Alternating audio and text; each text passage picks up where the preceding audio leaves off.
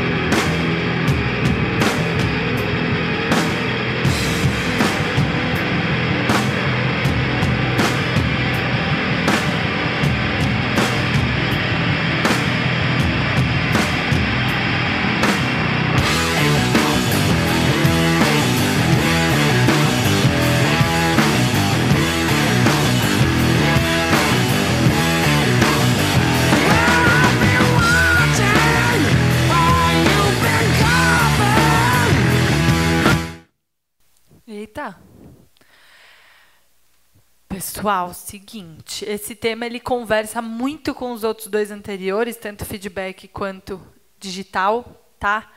É, e queria trazer aqui uma discussão de gig economy. Alguém já ouviu falar nisso aí? Vamos ouvir falar então. Separei aqui a nossa discussão em sete atos, tá? Para a gente ir construindo e tirar as nossas conclusões é, na nossa discussão e depois na nossa última atividade, tá bom? O primeiro ato, pessoal, é uma reportagem, foi reportagem de capa do New York Times e da revista Piauí, que chamava O Apocalipse dos Insetos. Alguém leu essa edição? Por que, que eu tô nada a ver, né? Tipo, o que, que ela está falando, Deus? É, mas ela é importante para a nossa discussão, porque eu queria trazer um conceito e provar para vocês que ele é real, tá? Existe um conceito de que nós, seres humanos, não reconhecemos a mudança enquanto ela está acontecendo. A gente só reconhece a perda. Então, muitas vezes, a gente só vai reconhecer um movimento depois que a gente sente alguma perda. E essa história é, conta a história de uma cidadezinha na Alemanha que as pessoas, com alguma frequência, e é muito bonitinho porque a reportagem começa assim: um pai e um filho saem andar de bicicleta, o pai era pesquisador, óbvio, e aí ele saía andar de bicicleta no campo que ele sempre andava, na cidadezinha do interior, e aí ele fica muito incomodado que ele não tinha engolido nenhum inseto. Você fala assim, tipo, hã? Essa é a sua motivação para a sua pesquisa? É. Meu filho não vai viver isso aqui na minha cidade quando eu saía andar de bicicleta, a gente já se preparava porque a gente ia comer uns 4, 5 mosquitos no caminho. Porque a gente tinha tanto. O pai, ele lembra do pai com o para-brisa matando insetos, porque era uma área com muito inseto e por isso muito florida. E aí, quando ele começou a andar e reconheceu que não estava engolindo inseto, ele. Hum, temos um problema aqui. E aí ele levantou a mão e começou a perguntar: galera, vocês não estão percebendo? E as pessoas: ah, é verdade. É verdade. Nossa. As pessoas ficavam surpresas. E ele que tinha saído da cidade e voltado, que teve que falar que estava acontecendo alguma coisa errada. Então, a gente tem que primeiro, nesse primeiro ato, eu queria que vocês reconhecessem que a gente reconhece a perda, mas enquanto a mudança está acontecendo, é muito difícil a gente levantar a mão. Fala, oh, está acontecendo isso aí. Pensa que num contexto de flexibilidade, isso é muito relevante. Tá? E eu já vou concluir isso com vocês. Mas nesse primeiro ato, internalizem. Perda a gente reconhece. Se a gente acompanhar o processo de mudança, é muito difícil a gente perceber. Tudo bem? Só quando já fodeu, já perdeu. Tá? no caso dessa cidadezinha, eles isso motivou uma pesquisa, né, do pai que foi andar de bicicleta com o filho e ele reconheceu que tinham perdido 80% dos insetos nos 40 anos. E isso estava tendo vários efeitos né, posteriores, porque os insetos que polinizavam, enfim. E aí eles começaram a ter que arcar com várias consequências, porque ninguém levantou a mão e falou: Ô, oh, pessoal, parece que está diminuindo. Porque ninguém conseguiu reconhecer, tá? É, segunda coisa. Pessoal, essa é a tal da gig economy. O que, é gig economy? É essa, essa onda de terceirização e trabalho autônomo que está sendo trazida por uma nova economia digital. Então, escreve GIG, tá? Depois procurem, Gig Economy. E é a pessoa ir lá e viver de motorista de Uber, viver sublocando o apartamento no Airbnb, tudo bem? É vender apartamento pelo aplicativo, é administrar os Airbnbs das outras pessoas que têm vários imóveis. Essa é o RAP, é a pessoa decidir ser motorista do Uber Eats. Tudo bem? É essa economia que possibilitou flexibilidade. E isso talvez não tenha nada a ver com vocês. Só que qual que é o problema? Se a gente entende que 40% da força de trabalho americana vai ser temporária vai estar dentro da gig economy e não dentro da economia tradicional, quem é que vai sobrar? Vai ser a sobra ou não vai ser? E aí a minha, a, a, meu primeiro chute, pessoal, é que esse estilo de vida ele quer dizer muita coisa para muita gente. Então você pode decidir quando você vai no mercado, que hora você vai dormir, quanto você vai fazer de dinheiro, que dia que você vai descansar. Isso tem muito a ver com esse novo mindset dessa nova geração, certo? E para mim, né, aqui no Brasil a gente está chamando de uberização das coisas, mas para mim o, o fato mais polêmico é esse aqui. 30% dos motoristas do Uber têm menos de 30 anos. Ou seja, é uma questão de decisão da nova geração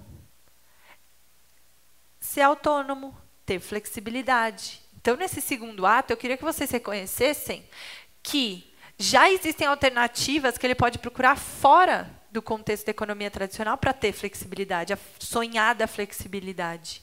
E talvez não seja uma questão de e quem está lá é quem sobrou da economia digital. Essa galera com menos de 30 anos talvez esteja decidindo fazer parte. E aqui é uma interrogação, tá? Pra vocês digerirem isso aí depois. Mas a nova geração está decidindo algumas coisas, tá? Você quer falar? Não, isso aqui é América, Estados Unidos. Podemos, posso tentar levantar o do Brasil. Não sei se eles abriram o do Brasil, é que o Uber soltou é, um, um reporte grande, porque estava todo mundo meio, meio preocupado enfim, e eles soltaram um reporte grande nos Estados Unidos a mando do governo. É, podemos descobrir. Isso aqui é Estados Unidos. Então, de novo, meu recado nesse segundo ato para vocês é, pessoal, não sei se quem está fora da economia tradicional está indo para a gig economy. Meu chute é que não, tá? Terceiro, vai somando assim. Primeiro ato, falou o quê? A gente reconhece a perda, mas não a mudança a gente está vendo a juventude aí integrando a gig economy. No terceiro ato, a gente olha para um dado Brasil. No domingo, alguém leu o Estadão no domingo? Pessoal, capa do domingo. Em cima tem uma foto da, da juventude em escolas modernas, descoladas, que fomentam a criatividade. E embaixo está escrito lá: está faltando profissional. Fudeu. Então, tá sobrando uma, mas tá. Ixi, já começou, pessoal. Então, terceiro ato é para vocês reconhecerem que chegou no Brasil. Tá bom? Eu não tenho os dados do Uber aqui no Brasil, mas a gente já começou a ter falta de mão de obra qualificada, principalmente no que tange digital. Tudo bem? Quarto ato, pessoal. Além da gente não reconhecer a mudança e só a perda, tem um problema maior, que é a gente não fica nem desconfortável. Então, alguém que nunca teve carteira assinada, pessoal, vai sofrer porque não tem carteira assinada? Alguém que nasceu com Uber vai sofrer? Alguém que começou a carreira já fazendo isso? Adianta. Minha mãe, vou dar um exemplo pessoal. Pessoal, eu aprendi a dirigir depois de velha por, de tanta pressão social. Porque para mim era a minha vida era ótima. Eu às vezes esqueço que estou de carro. Gisele que pergunta, ai, tá de carro? Ai, puta, tô, que merda. Porque para mim era muito mais fácil. Eu nunca tive carro, então para mim não tinha, não tinha referencial. Então, qual que é a mensagem do nosso quinto ato?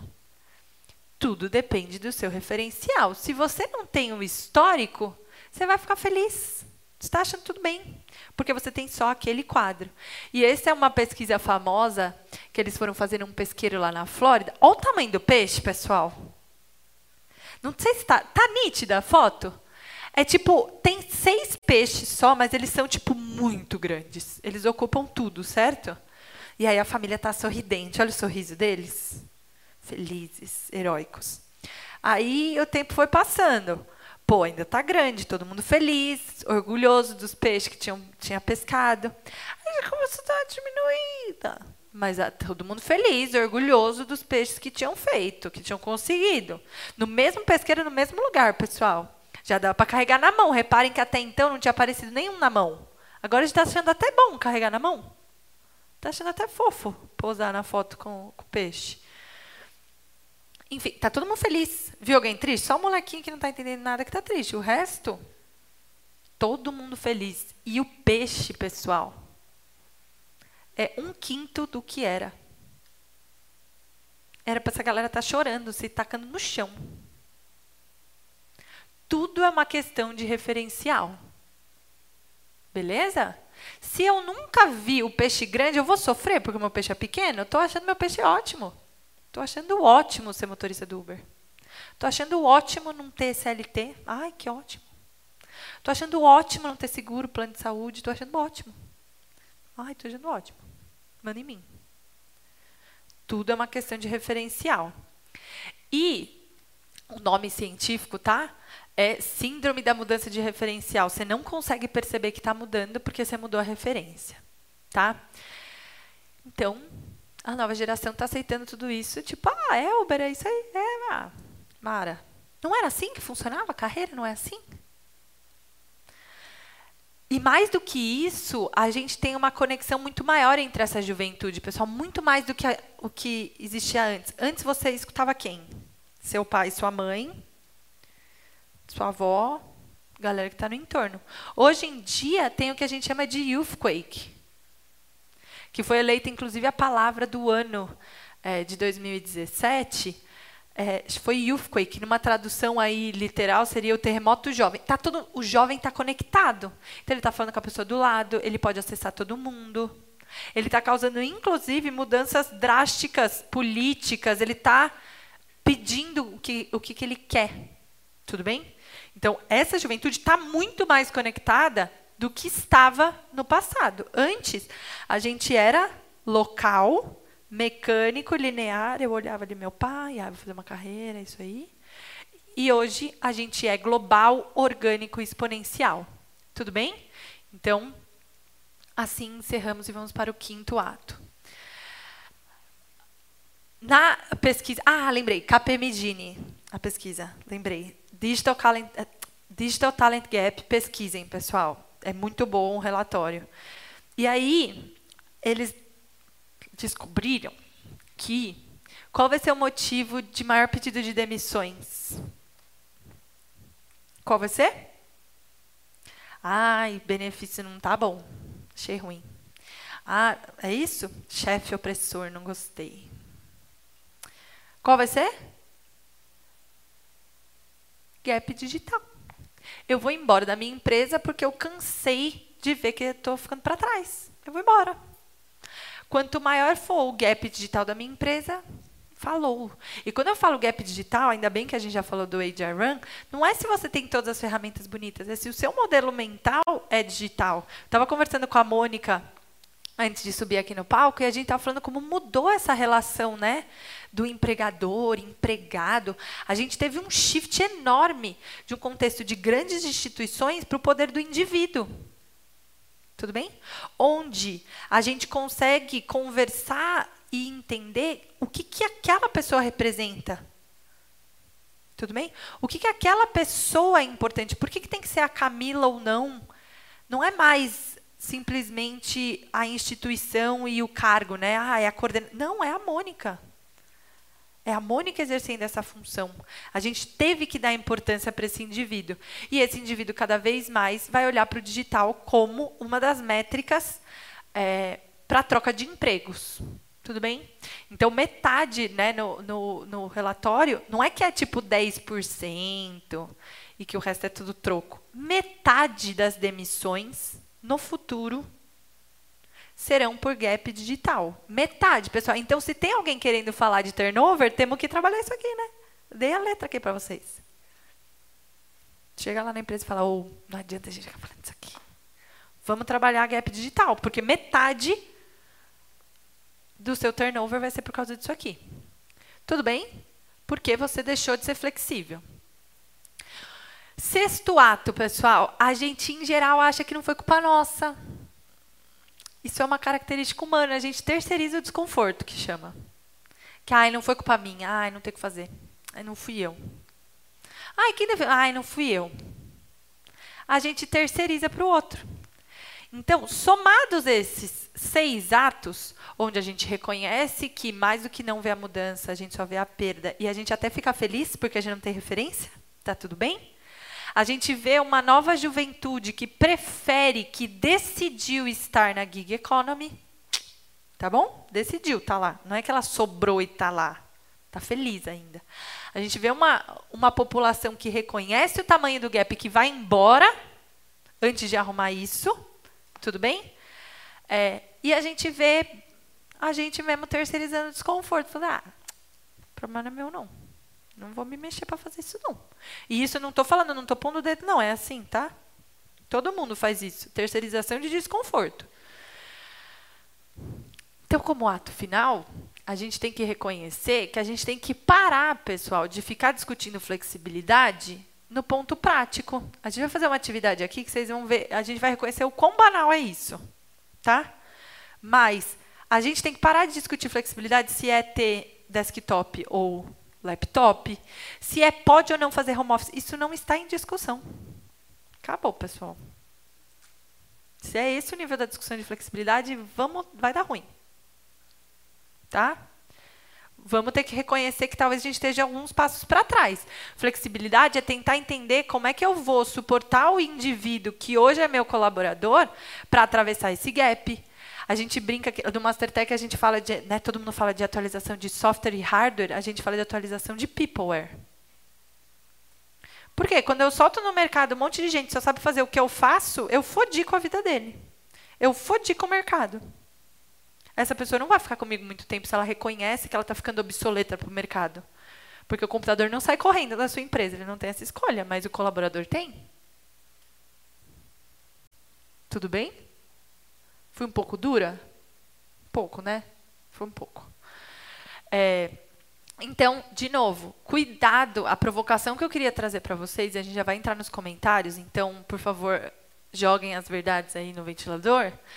É, será que a gente está discutindo a flexibilidade certa? Tudo bem?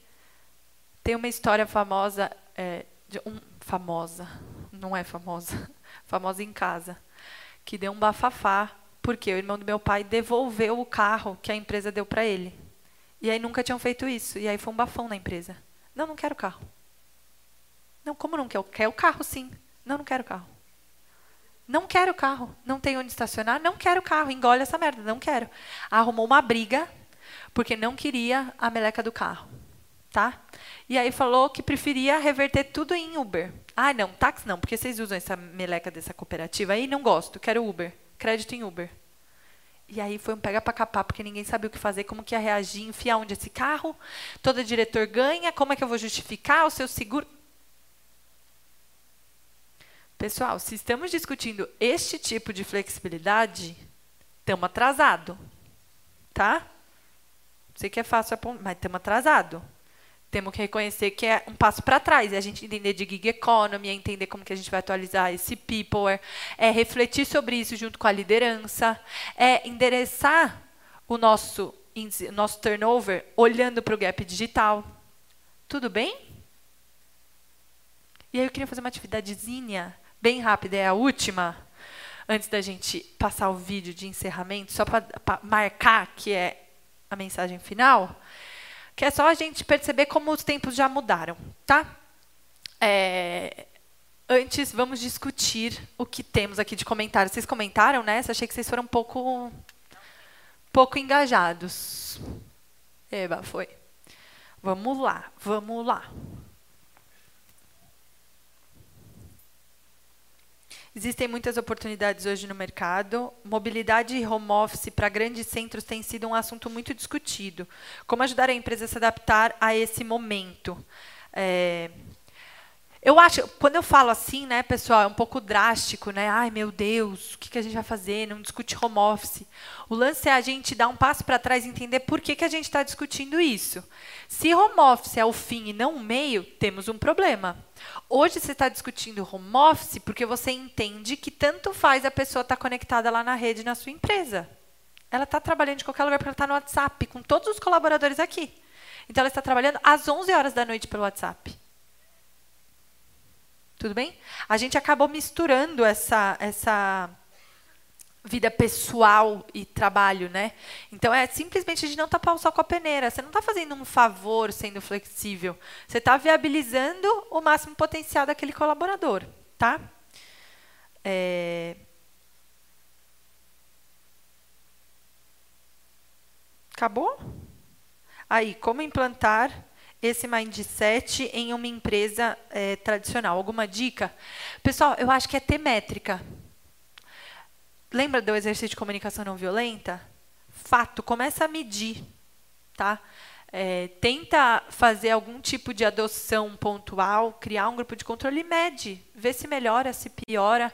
Acho que tem primeiro um panorama de contexto global. Tipo, cara, as pessoas estão decidindo não vir para cá. Ponto. Existe, existe fatos que são é, anteriores, mas depois que você consegue convencer da urgência, o conhecimento ele é construído baseado é, nessa troca de fatos. Então, vamos medir como que as pessoas encararam isso, como que elas usaram, se elas preferem ficar em casa. Hoje em dia tem, inclusive, a discussão de gente que fez home office muito tempo, mas que prefere ter um espaço no escritório, né? Muitas consultorias, principalmente, acabaram matando posições no escritório. E aí, quando chega no escritório, é um bafafá. E aí não tem lugar para sentar, ninguém tem posição fixa, aí você não pode deixar suas coisas, enfim. Tem gente reclamando. Porque talvez você não tenha escutado, você não tenha baseado em fatos. Então, se aquela pessoa tem que vir todos os dias, mas você tirou a mesa dela, e você está se vangloriando de que você é flexível. Tá? Então, o meu questionamento aqui em flexibilidade é a gente reconhecer que às vezes não são mudanças drásticas, mas é você dar um protocolo, você propor que a pessoa consiga se gerenciar em casa. Por que, que ela prefere? É porque o filho dela fica em casa? Então, antes de tirar a mesa, talvez olhar e ver se a gente consegue dar um auxílio creche, enfim, sei lá. É a gente dar um passo para trás e olhar que flexibilidade é a gente ser flexível é, e encarar os fatos. Tudo bem? E não ficar adotando política só porque mandaram, tá? A Ana Paula colocou assim: futuro do trabalho e desigualdade social e estrutural no Brasil. Como fazer a leitura da Gig Economy diante disso? Boa, Ana Paula. Saiu uma matéria grande na The Economist desse mês, alguém viu? Que era a, a, a morte dos unicórnios de tech a pesquisa estava falando um pouco sobre como muitas empresas de tecnologia não estão conseguindo provar que são sustentáveis, tipo Uber. Uber não ganha dinheiro, só gasta. Existe uma tese de que talvez, se vier o carro autônomo, aí vai dar certo. Mas ainda não ganha dinheiro, gasta. E ao mesmo tempo existe uma necessidade de regulação, né? Então, o cara que é motorista do Uber, ele não é funcionário do Uber, mas quem é responsável por esse colaborador, Né? Ele está à mercê de quais regras? Então, existe uma discussão aí, principalmente em países desiguais, onde a gente tem vários problemas de segurança, saúde. Então, quando você pensa, o cara trabalha 24 horas e aí ele não tem plano de saúde. E o Uber também não se responsabiliza por isso. E aí o nosso sistema de saúde público não é bom. E aí, esse, esse cara conta com quem? É, então, tem muitas discussões, principalmente é, de, de, países emergentes, né, que a gente ainda vai ter que ter. É, países europeus, europeus estão falando de basic income, então todo mundo vai ganhar um salário do governo e aí vai com Deus, gig economy se autorregule, mas, oi Brasil, não dá. Então, acho que é começar a observar e reconhecer lá o nosso primeiro ato de que a perda a gente vê. Só que enquanto está mudando, a gente tem que se forçar a ter métrica para conseguir acompanhar. Se a gente reconhece que o número de insetos é importante lá do nosso primeiro ato, por que, que não, ninguém estava olhando para eles? A gente só estava taking for granted. Tudo bem?